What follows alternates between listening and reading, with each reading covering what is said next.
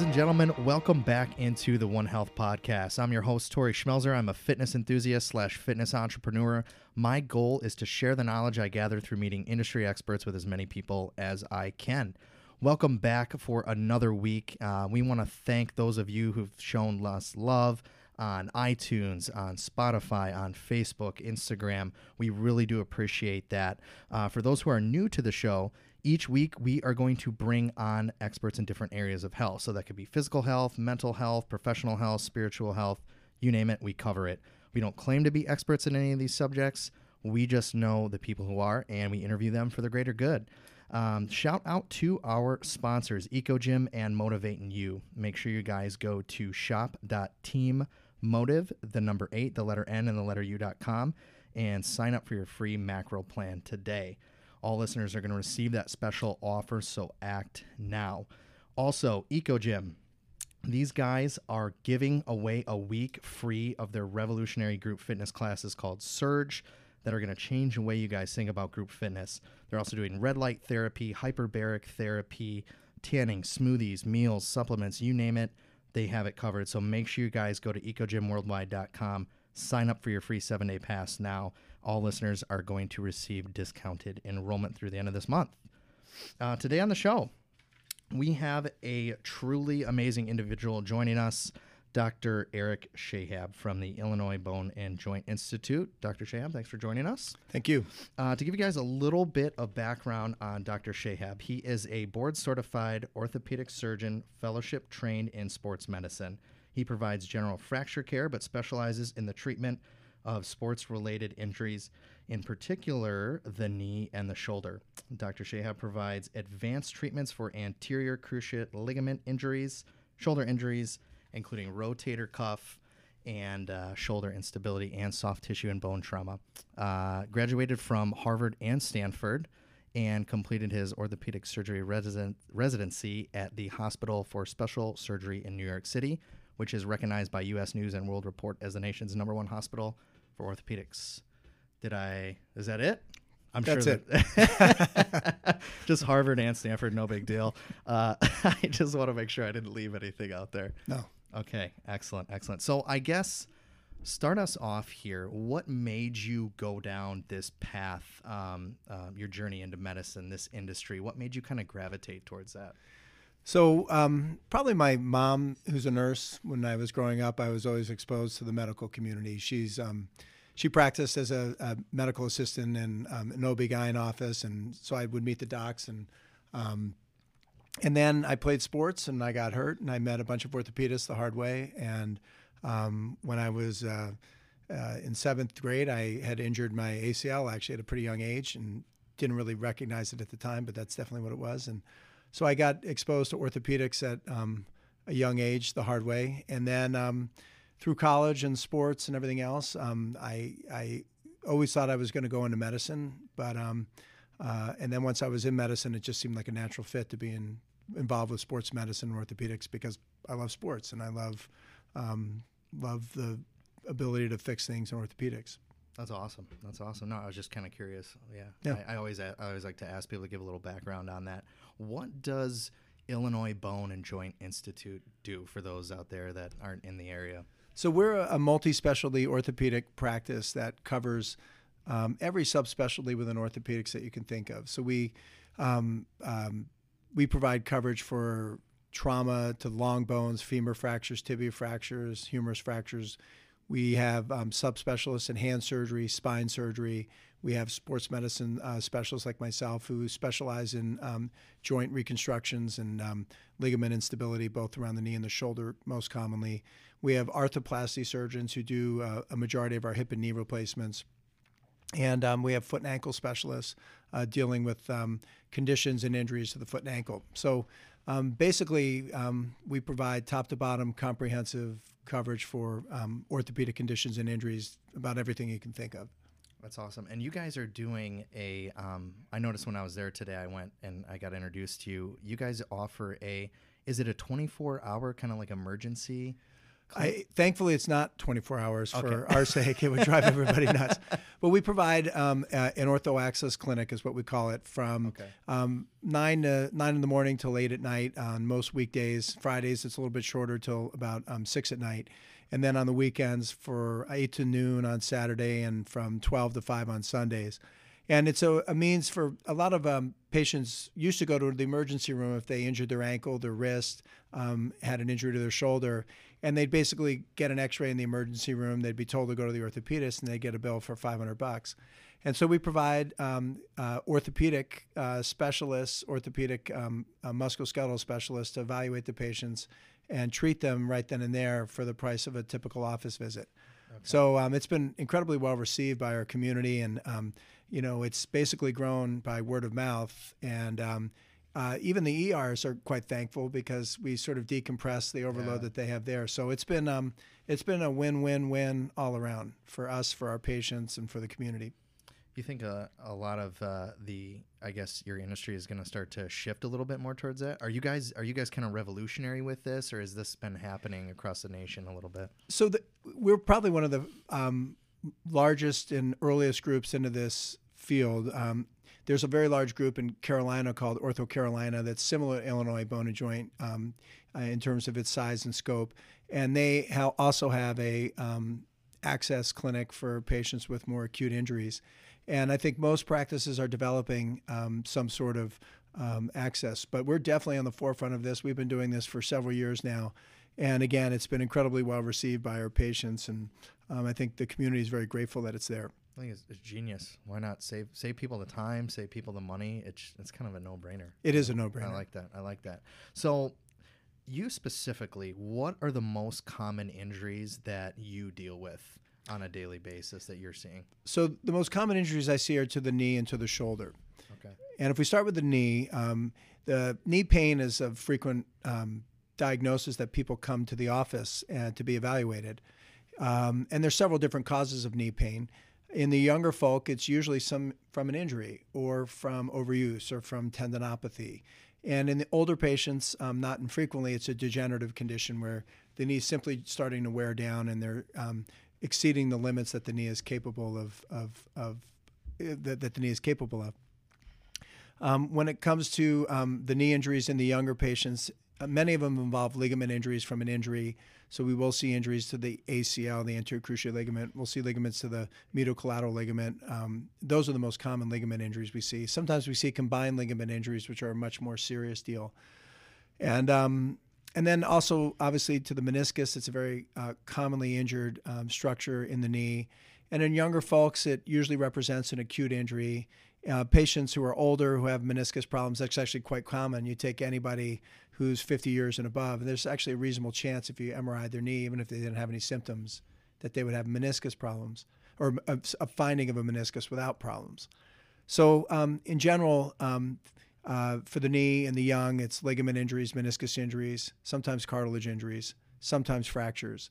In the elder, and not the elderly, but in the older athlete, it's typically um, patients who have some degenerative conditions or a fracture or some of those acute ligament injuries, but they're just simply not as common because they're not exposed. They don't have the injury exposure risk that um, a younger person has. So, eh, break down for our listeners that aren't familiar with how the knee is structured. So, I know you have an ACL and an MCL, and there's an PCL.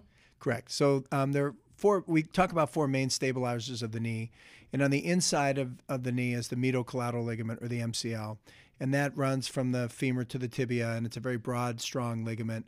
It typically does not require surgery when it's injured, but it requires a significant amount of time for recovery. So not uncommonly, six to eight, six to twelve weeks for recovery. There's the lateral collateral ligament on the outside of the knee. It's parallel to the MCL. Um, and that um, that ligament is not as frequently injured simply because it's harder to get a force across the knee that um, will injure it. But when it is, it's relatively similar to the MCL in terms of its healing capacity. It's when you get inside the knee that the um, the cruciate ligaments, and cruciate stands for cross, um, these two ligaments cross right in the middle of the knee. And the uh, anterior cruciate ligament provides rotatory stability to the knee. So when patients tear their anterior cruciate ligament, they typically have rotational instability um, at um, unpredictable moments in their life if they go forward in their lives without the ACL.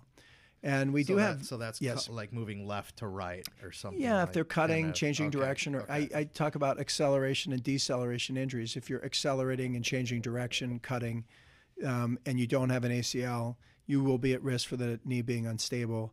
If you're jumping and landing, um, again, that's a deceleration. You will be at risk for the ACL being, uh, if the ACL is injured, you will be at risk for instability. Um, the posterior cruciate ligament's more forgiving. Um, and athletes not infrequently can tear their PCL and still perform at a very high level without having surgery or reconstruction.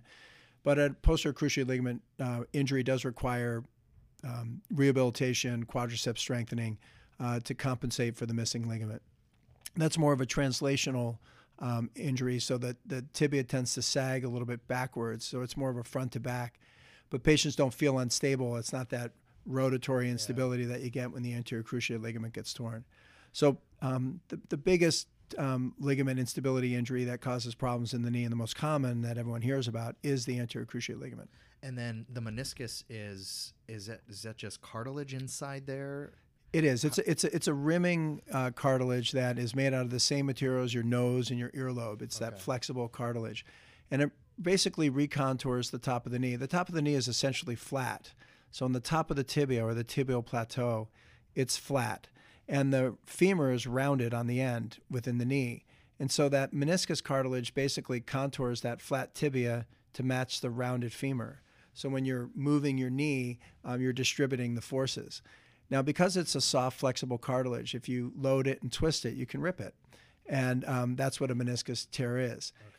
Um, the problem with the meniscus tear is when you lose meniscus, you have less of that um, padding, less of that distribution of force. And so you can start wearing down the knee more quickly. So, um, uh, though meniscus injuries are easy to recover from for young people, it's um, it's not a good injury to have because it's probably going to age your knee prematurely in the long run. So can you guys go in and put something in there? Like let's say you're an older individual. Can you go in there and add I guess you can't add more meniscus or artificial something in there to help with that grinding. Well, it's you're you're kind of hitting on the holy grail of, of what we seek, which is a, um, a meniscus substitute for patients who lose their meniscus, or a way of, of of regenerating meniscus, or a way of preserving meniscus when it's been torn. And we unfortunately have relatively limited ability to do that. There are some meniscal scaffolds that are in development, which are basically the idea of having some um, um, matrix, some protein matrix that you can then put in a patient's cells and have those cells repopulate the area to, to make a, a, native artificial meniscus. Um, there's 3D printing involved with some of this uh, in order to create the scaffold to match your knee or my knee. And um, so this is in development. But um, it's a very difficult problem to solve because the knee is such a mechanically harsh environment. The knee translates, it rotates, it gets loaded, and so tissue gets um, under tremendous pressure and it rips. And for, it's amazing that the biology is such that it can be maintained for as long as it is. Yeah. Um, but over time, um, that biology just isn't able to keep up with the demands. And that's where patients start developing these degenerative conditions of their knee. And if we can find an answer, we're kind of um, on the same quest as Ponce de Leon was when he was looking for the fountain of youth. You know, we're, we're looking for that sort of molecular, mechanical fountain of youth for the knee. Got it. It's crazy. I figured, I thought you were going to tell me that there is something that they've developed out there. It's crazy that it's 2018 and we haven't quite. It's it's a really difficult problem to solve. There are um, meniscal transplants. So in other words, um, we can take a meniscus from a cadaver and put it Oh. into a um, patient, but they um, securing it and having it be viable and having it be mechanically correct for the knee. Again, it's it's very very challenging. So um, um, you know, despite the fact that it's right there, like we know what we need to do, it still remains a big challenge. And so, not uncommonly, when patients do have meniscus injuries, um, some of your best treatments are your most low tech treatments physical therapy, icing, strengthening, and having the muscles help take some of the force off the knee so that um, the meniscus can be compensated for. The injured meniscus can be compensated for. Are you, so what are you guys doing? Do you do any like total knee replacements? Do So I, do I. I, do a handful of total knee replacements. We've all trained doing total knee replacements. I've done uh, seemingly hundreds and hundreds and hundreds of total knee replacement through training. Uh, my special interest in practice is more for the ligament reconstructions, but with total knee replacement, um, people have a misconception that we're basically cutting out the knee and putting in a hinge. When in fact, what we're doing is we're sort of uh, shaving away the cartilage and putting a metal cap over it so that we're protecting the ends of the bone. So when the, okay. the, the, hard cartilage, not the meniscus cartilage, there, there's two types of cartilage in the knee. There's the hard cartilage that is at the end of the femur and at the top of the tibia, and then there's that soft cartilage, the meniscus that pads in between. Um, but when that hard cartilage wears down, the bone gets exposed to all the forces, and the bone just doesn't tolerate very well. So a knee replacement puts a metal cap where the cartilage used to be on the femoral side, and then we can make um, basically a tray on the tibial side or new tibial plateau with specially designed plastic essentially to allow for more normal motion of the knee. So um, again, there's a misconception that we, we cut out the knee and put in a hinge when in fact we're doing more of a resurfacing procedure within the knee. Okay. How long? So I I'm astonished by these professional, especially football and basketball players who get this ACL surgery, and it seems like they bounce back so fast. What is the recovery time for like an average person on an ACL like surgery? So um, we, six months is a number that we hang our hat on for um, the average recovery. But at six months, patients are not fully recovered. Okay. Um, and even the athlete at six months, the professional athlete isn't recovered at six months. And uh, many of the athletes are taking between nine and 12 months to fully return to sport at um, a level, at that professional level. Um, the, um, the ACL takes about a, when you, when you, when someone has an ACL injury, first of all, uh, we don't sew the ACL back together. We actually remove the tissue and use other tissue from the knee to make a new ACL. So the surgery is called an ACL reconstruction. Okay. And with that reconstructed tissue, it takes time for it to become um, for it to become a new ACL. And that process, when we look at it by um, uh, sampling tissue even and, and looking at it over time with MRI, it takes about a year for it to fully mature. And for athletes who are going back before that year, they've typically developed enough muscle strength, enough um, neuromuscular reflexes that they're able to protect the knee with that. Um, after a year, the ACL is what's protecting the knee. Okay. Um, but it's a um, it's it's a great operation because without it, many patients will suffer from instability. But it's still not a perfect operation because not everybody's able to make it back to fully participating in sports, and not everybody obtains stability for the rest of their life. So um, the perfect operation would be one that has no side effects, um, works on everybody, and um, everybody bounces back instead of in nine to 12 months and nine to 12 days. I mean, um, yeah. so we, we still have some work to do on that front. I've one of our trainers here actually, a uh, big soccer player, and he blew out his ACL three times. He came back twice, blew it out a third time, and then that was it for him for soccer. Mm-hmm. How many times are you seeing reoccurring injuries after you guys do these surgeries with these athletes? So it's a great question. Um, the recurrence rate um, is generally around um, five to ten percent. The okay. re-injury rate, That's which is low. relative. Well, it's actually pretty high. high. Yeah, I, oh, I, okay. I, hate to think of it. Uh, there was a study that was done looking at West Point cadets who uh, went to West Point having had their ACLs reconstructed, and they followed them along through their West Point careers. And um, there was about a 10% re-injury rate um, among the West Point cadets. Now, granted, they're jumping out of airplanes, they're playing uh, high-level sports, they're putting their knees under tremendous stress.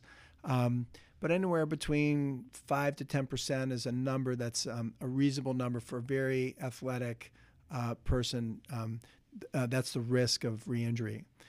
Interestingly, the other knee is probably at slightly higher risk for injury than the one that was reconstructed because of overcompensation or I, it may be just a predisposition once you have an acl injury hmm. there may be anatomic factors that make um, the other knee equally as susceptible interesting yeah i've always wondered that because you'll hear i mean you know locally derrick rose chicago bulls i mean he was famous for knee issues too mm-hmm. it just kept happening and kept happening and kept as from a doctor's perspective have you seen someone three times, four times before? The same person that's done that? So, um, I, the the most I've seen is someone who's torn their native ACL once and their surgery twice.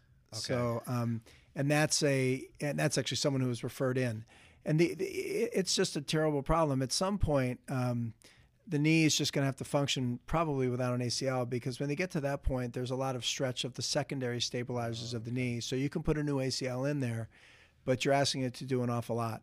And so sometimes those patients have to um, either modify their activities or put up with some uh, minor instability. Um, fortunately, you know the braces have become much more comfortable to wear and uh, more comfortable to use, so you can still be active. And many patients who are ACL insufficient, who don't have one or have a reconstruction that didn't work, can still do straight ahead activity at a pretty high level. So you can run, swim, bike without an ACL, become the world's best triathlete without an ACL. I mean, these are still some goals for wow. people. Again, it's that acceleration, deceleration, cutting, jumping, landing.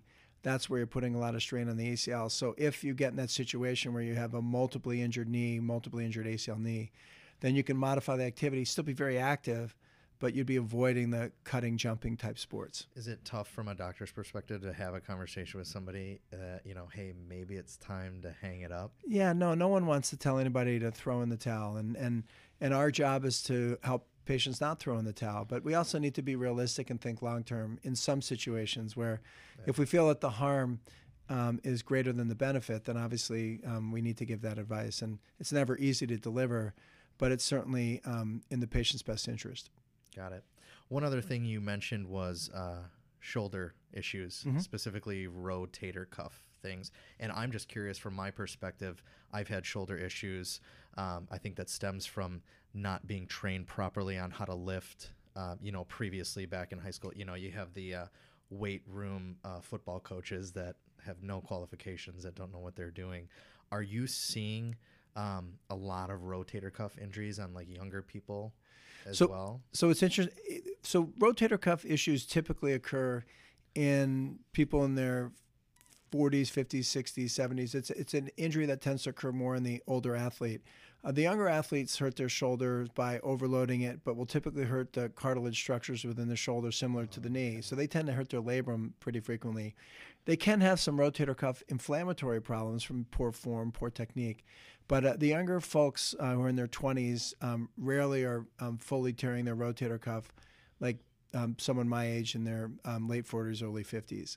So um, what we see a lot of is, like you're mentioning, like you're alluding to, is poor technique leading to injury, um, and that usually is to um, the joint itself and is to the labrum, is most commonly. Um, I was at a meeting with um, a group of sports medicine doctors, and one of the docs who takes care of um, of Arizona State said that they lost more time to injury from weight room injuries than they did from on the field injuries. So when you're talking about proper training, I mean that's exactly the point. and you know, obviously, if if there are that many weight room injuries, something needs to change about the approach to lifting weights to help um, the the athletes number one perform well, but number two prevent injury.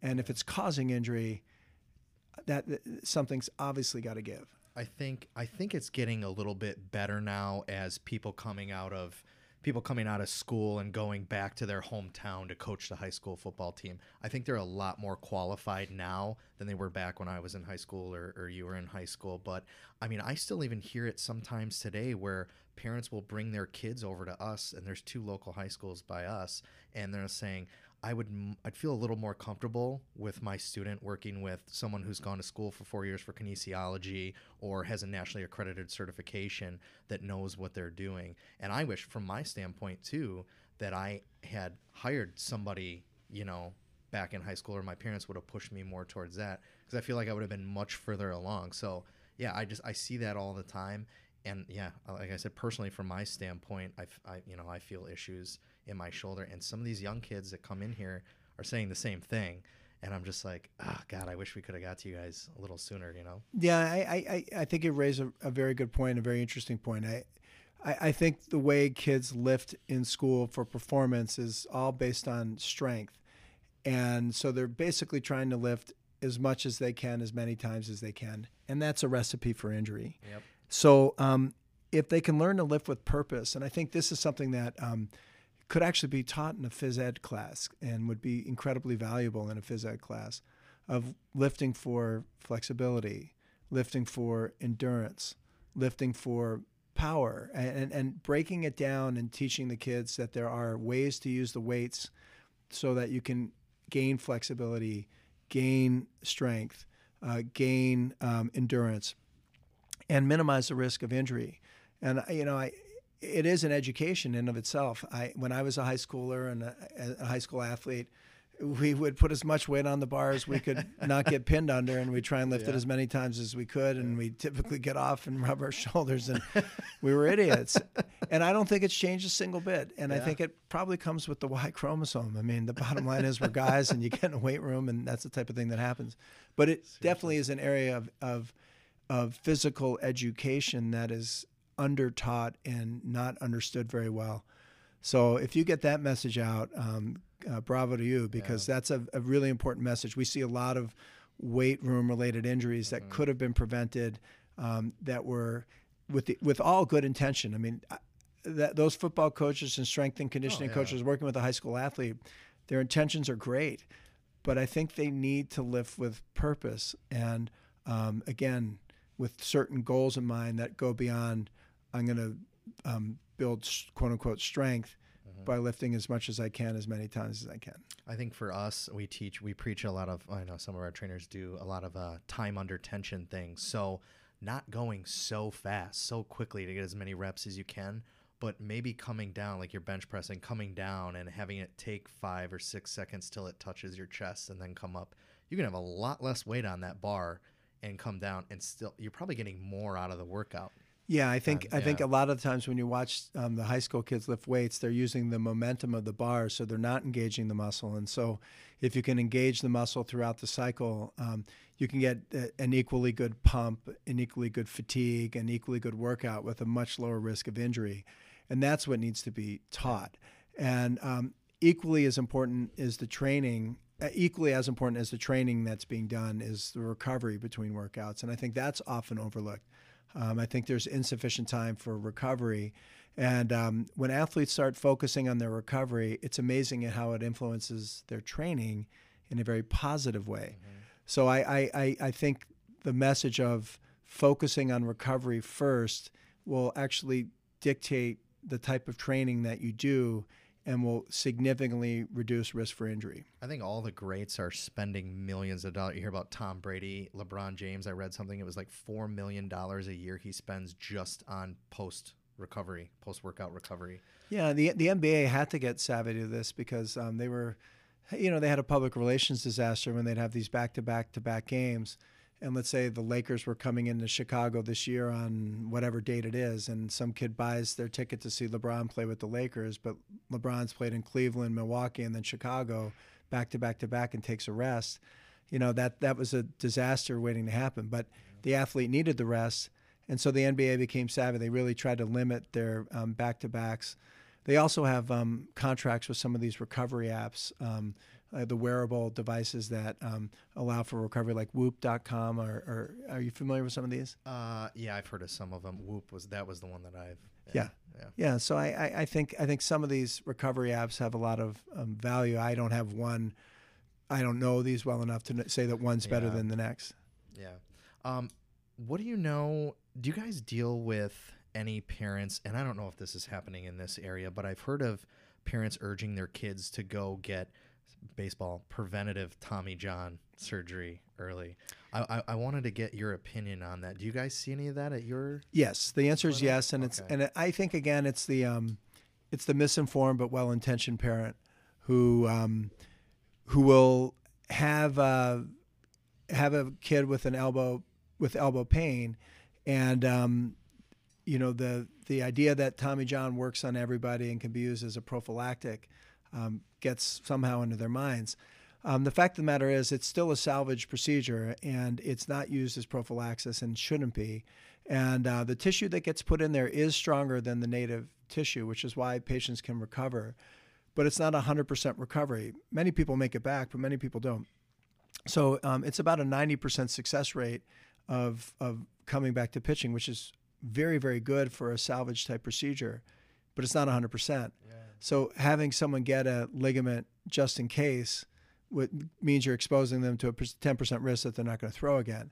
So I don't know any surgeon who's doing it, and the people who are doing it, I think if you put them in front of a board of orthopedic surgeons, would probably be kicked out of the out of the academy. So um, I, I, ha- I know of no physicians in this area who would take on um, an athlete to prophylactically do a Tommy John surgery, though I'm sure they are out there.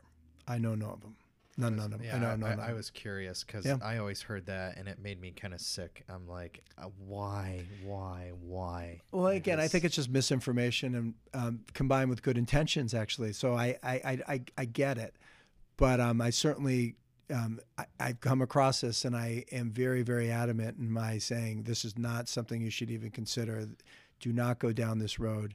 You will not find anybody who does this in our area, and if you do, you shouldn't be going to them anyway. So um, that's that's that's that's the way I approach it when um, that parent comes in. What uh, what's some advice you can give to um, some parents out there? You have kids that are in, you know, basketball, soccer, football. Are there things that they can be doing to maybe avoid some of these injuries, or things that they can be working on to strengthen or work on to help prevent them at all? You know, it's interesting. I, I think one of the things that's driven the injury rate higher among athletes, and this is a there is a youth sports epidemic of injuries, um, is the hyper specialization and year round participation in a single sport, and we see it um, every day of overuse injuries that are occurring from um, this hyper specialization. Um, the thing that I advise pa- parents is try to expose your kids to multiple sports. The seasonality of sports that we grew up with actually has a musculoskeletal benefit, um, and there's a there's a, there's an academy, the orthopedic community. There's an, a sports medicine society called the American Orthopedic Society for Sports Medicine. When James Andrews, who's the orthopedist to the stars, he did Adrian Peterson's knee. You see him on Sports Center. Everybody seems to know Dr. Andrews. Um, he started a um, a campaign called StopSportsInjuries.org, and the motto of it was uh, "Keep kids on the playing field for life." And he had been seeing an epidemic of shoulder injuries, elbow injuries, knee injuries, particularly from baseball, um, from this hyper specialization year-round participation in sports. So parents, I frequently will refer to StopSportsInjuries.org Okay. um, which is a resource um, for parents to learn how to minimize the risk uh, of injury. Some of the pearls are one sport per season and one league per sport. Um, you want to have a day off a week and a month off a year. And, and just these simple mottos can help minimize um, these injuries. And then finally, um, on stopsportsinjuries.org, there are sports specific injury uh, prevention tips. So if you go to baseball, you'll see pitch counts. If you go to soccer, you'll see um, equipment uh, um, and and and cleat wear, and so just the and and practice how, how much you want to be practicing because we see a lot of kids who are going from their soccer practice to their basketball practice in the same day and clearly violating just that first rule of thumb of one sport per season and one league per sport. So um, th- these kids aren't professional athletes, and if even the professional athletes don't work like this, the professional athletes don't go to three practices a day, yeah. right? And so, you know, um, that's probably the biggest challenge is is is is managing that and and helping parents understand what exposes their kids to injury and what um, can help them prevent that. It's just unfortunately there's this misconception that more the better, the more you do, the better the performance. When in fact, again, this is why I'm trying to focus on recovery. Yeah. Um, if you start focusing on recovery, it simply limits um, the volume of training you're going to do, and and that's super helpful at preventing injuries. Yeah, I know. Back in my day, it was you did, you know, you had a football season, you had a track season, and then you had a baseball season, and there was breaks in between there, and you had months where you where they were doing voluntary workouts, and I think we've gotten away from that.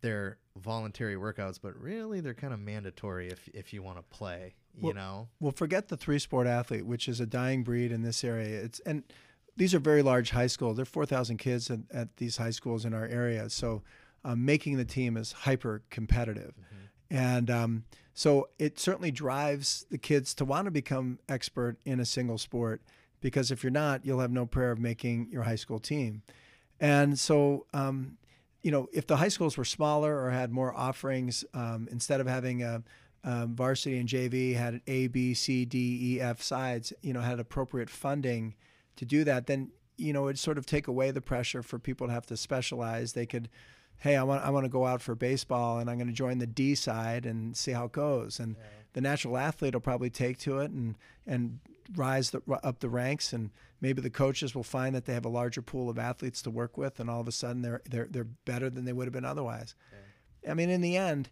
you can practice a sport all you want, but if you're not athletic, you're going to hit a ceiling. And um, I, would, I remember doing a, a talk for um, one of our reps was a professional baseball player, and a rep is someone who sells orthopedic equipment. And I, I gave a talk at one of his baseball academies, and I said, you know, I don't know if you really want me to do this because I'm going to tell people not to play baseball year round. I'm going to tell them to take a break. He goes, actually, I really want you to say this. I, I think the parents need to hear it from you. I've been saying this all along. And then afterwards, we talked. I said, so do you think, you know, we're making better baseball players by the kids training year round? And he said, no, I don't. What we're doing is getting the kids better at a younger age, and they reach their max potential at a younger age but their potential would be greater if they were becoming better athletes by playing more sports. And so he feels that it is stunting the athleticism of the kids by specializing in a single sport, that overall they would become much better athletes if they were playing multiple sports. And when you think at the professional level, there's that video of Steve Nash, the former point guard, the Hall of Fame point guard um, for the Suns and the Lakers. He was an incredible soccer player. And if you go to a, a Hawks game, and you watch warm-ups and you see the guys in the in the tunnel with a soccer ball where they juggle a soccer ball among five guys. The ball never touches the ground, doesn't bang up against the ceiling. These guys are tremendously athletic, not just in hockey. And so I, I again I think athleticism trumps everything. And if you want to develop the best athlete, you'll probably do it by exposing them to multiple types of sports as opposed to doing the single sport year round. I agree. I mean, Jordan too was the same way baseball. A good enough baseball player. I mean, yeah. he didn't make it, but yeah. to play in the minor leagues is still a pretty good baseball player. He, Tony Romo is an amazing golfer too. He's trying to go pro yeah. now. I think Drew Brees beat um, Andy Roddick in tennis. Like, like, like, like these guys are just tremendous athletes. So, um, I agree. Yeah, no, so that, that that's what you really are hoping to develop. And again, for the kids themselves, I can't imagine playing the same sport year round, year after year after year as a kid. I'd get bored, burn out, and that's exactly what we see. The burnout rate and the participation rate really plummets in the high school years. Yeah. And what you really like to see high school is when you want to start really introducing kids into sports and mm-hmm. developing lifelong patterns of physical activity and and and and fun through sports. So um, I think we have our work cut out for us as parents, and um, actually, I think what will happen is the kids who are growing up now think, realize that what was done to them was crazy, and they'll be better parents than we are. so, yeah, yeah, You learn. You got to go yeah. through it, and then, and then you learn. No, and I mean that's part of our, our our goal with this podcast is more education. Bring on people like you to spread the word like that. Hopefully, somebody hears this and takes a little nugget from it and implements it into their life. So I hope that, so. That's good. I it, it, that youth sports injury website, stopsportsinjuries.org, really is a tremendous resource okay. for parents and for kids, and so um, if I could put a plug in, yeah. that's the plug um, for injury prevention for youth sports. I like that. I like that. Um, as we wrap up here, I always like to ask for some advice. So we've covered a lot of topics here. Um, I guess, is there anything that you want to share with the listeners on? I guess living a healthier life, maybe injury prevention, things we could be doing every day to kind of prevent some of these injuries that you see. So um, I'm going to go back to that recovery theme. Okay. And so um, again, if you start focusing on your recovery, if you're someone who wants to work out every day, then working out for three hours would be tough to get complete recovery before the next day. So, um, if you do work out on a daily basis, you're going to want to vary your workouts in such a way that you're not overtaxing a single muscle group. Um, vary, uh, maybe um, uh, intensify the workouts and shorten the time, so that again you can be sufficiently recovered for the next next workout. Uh, sleep is a big part of that recovery. And there's sort of a machismo around sleep, you know, such as I can sleep when I'm dead. But getting proper sleep is really important for the body to recover. And there's some very good studies looking at sleep and athletic performance. And the athletes who get more sleep perform better. And um, again, this is sort of that. Um, that's why this emphasis on some of these wearable apps is around.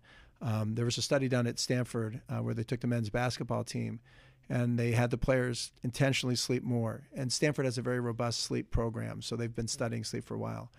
And their free throw percentage went up by 9%, and their three point percentage went up by 9%. their overall healthy happiness quotient went up by a lot. So just by sleeping more, it was a performance enhancer. So I think if people start turning themselves on to better sleep and using that as a performance enhancer, um, they'll do a lot for their for their injury prevention. They'll do a lot for their performance. I love that. Those are perfect, very easy things that we can control. Yes. every day. I, I love it. Um, well, hey, I want to thank you again for being on the show. My I wanna, pleasure. I want to commend you on the work that you do every day to get people back to a normal life. I think it's awesome. Um, and again, educating people to You doing stuff like this, I think, is huge for the general public. So You know, we, we have a general goal in orthopedic surgery, which is to perform have the need to perform zero surgeries. I mean, that would be the ideal where we prevent all of these injuries. And um, I don't think we'll ever get to that. Obviously, things do happen, but that should be our goal as orthopedic surgeons: is to prevent all of these injuries from happening. But we do fortunately have the ability and the technology to um, um, help patients salvage from these injuries and recover from these injuries and get back to performing at a peak level. So, um, you know, I'm very in a very privileged position to be able to do something like that. And I always enjoy coming on uh, these type of venues to discuss um, uh, some of these tips that might be helpful. Um, I see patients one at a time, but these type of podcasts can reach out to hundreds of people, and so I'm happy to do it. if people want to learn more about Illinois Bone and Joint Institute or more about you, where can they go to do that? So online is the, our best resource. Um, we have a website at www.ibji.com. Um, we have physician profiles for all of us. Um, they can obviously tap on my page and get a little bit more of my background and, and, and hear some of the stories that I have to tell and look at some of the research that I've done. I love it. I love it. Yeah, we'll make sure that we link that up when we go to post this on Facebook and Instagram and stuff like that. We'll put a link in there uh, so that they can research that. So, uh, yeah, thanks again for being on. Thank you. Uh, I want to give a special shout out one more time to our sponsors, uh, Team Motivate in You and Eco Gym. Make sure you guys go check them out. Until next week, thanks a lot for being on.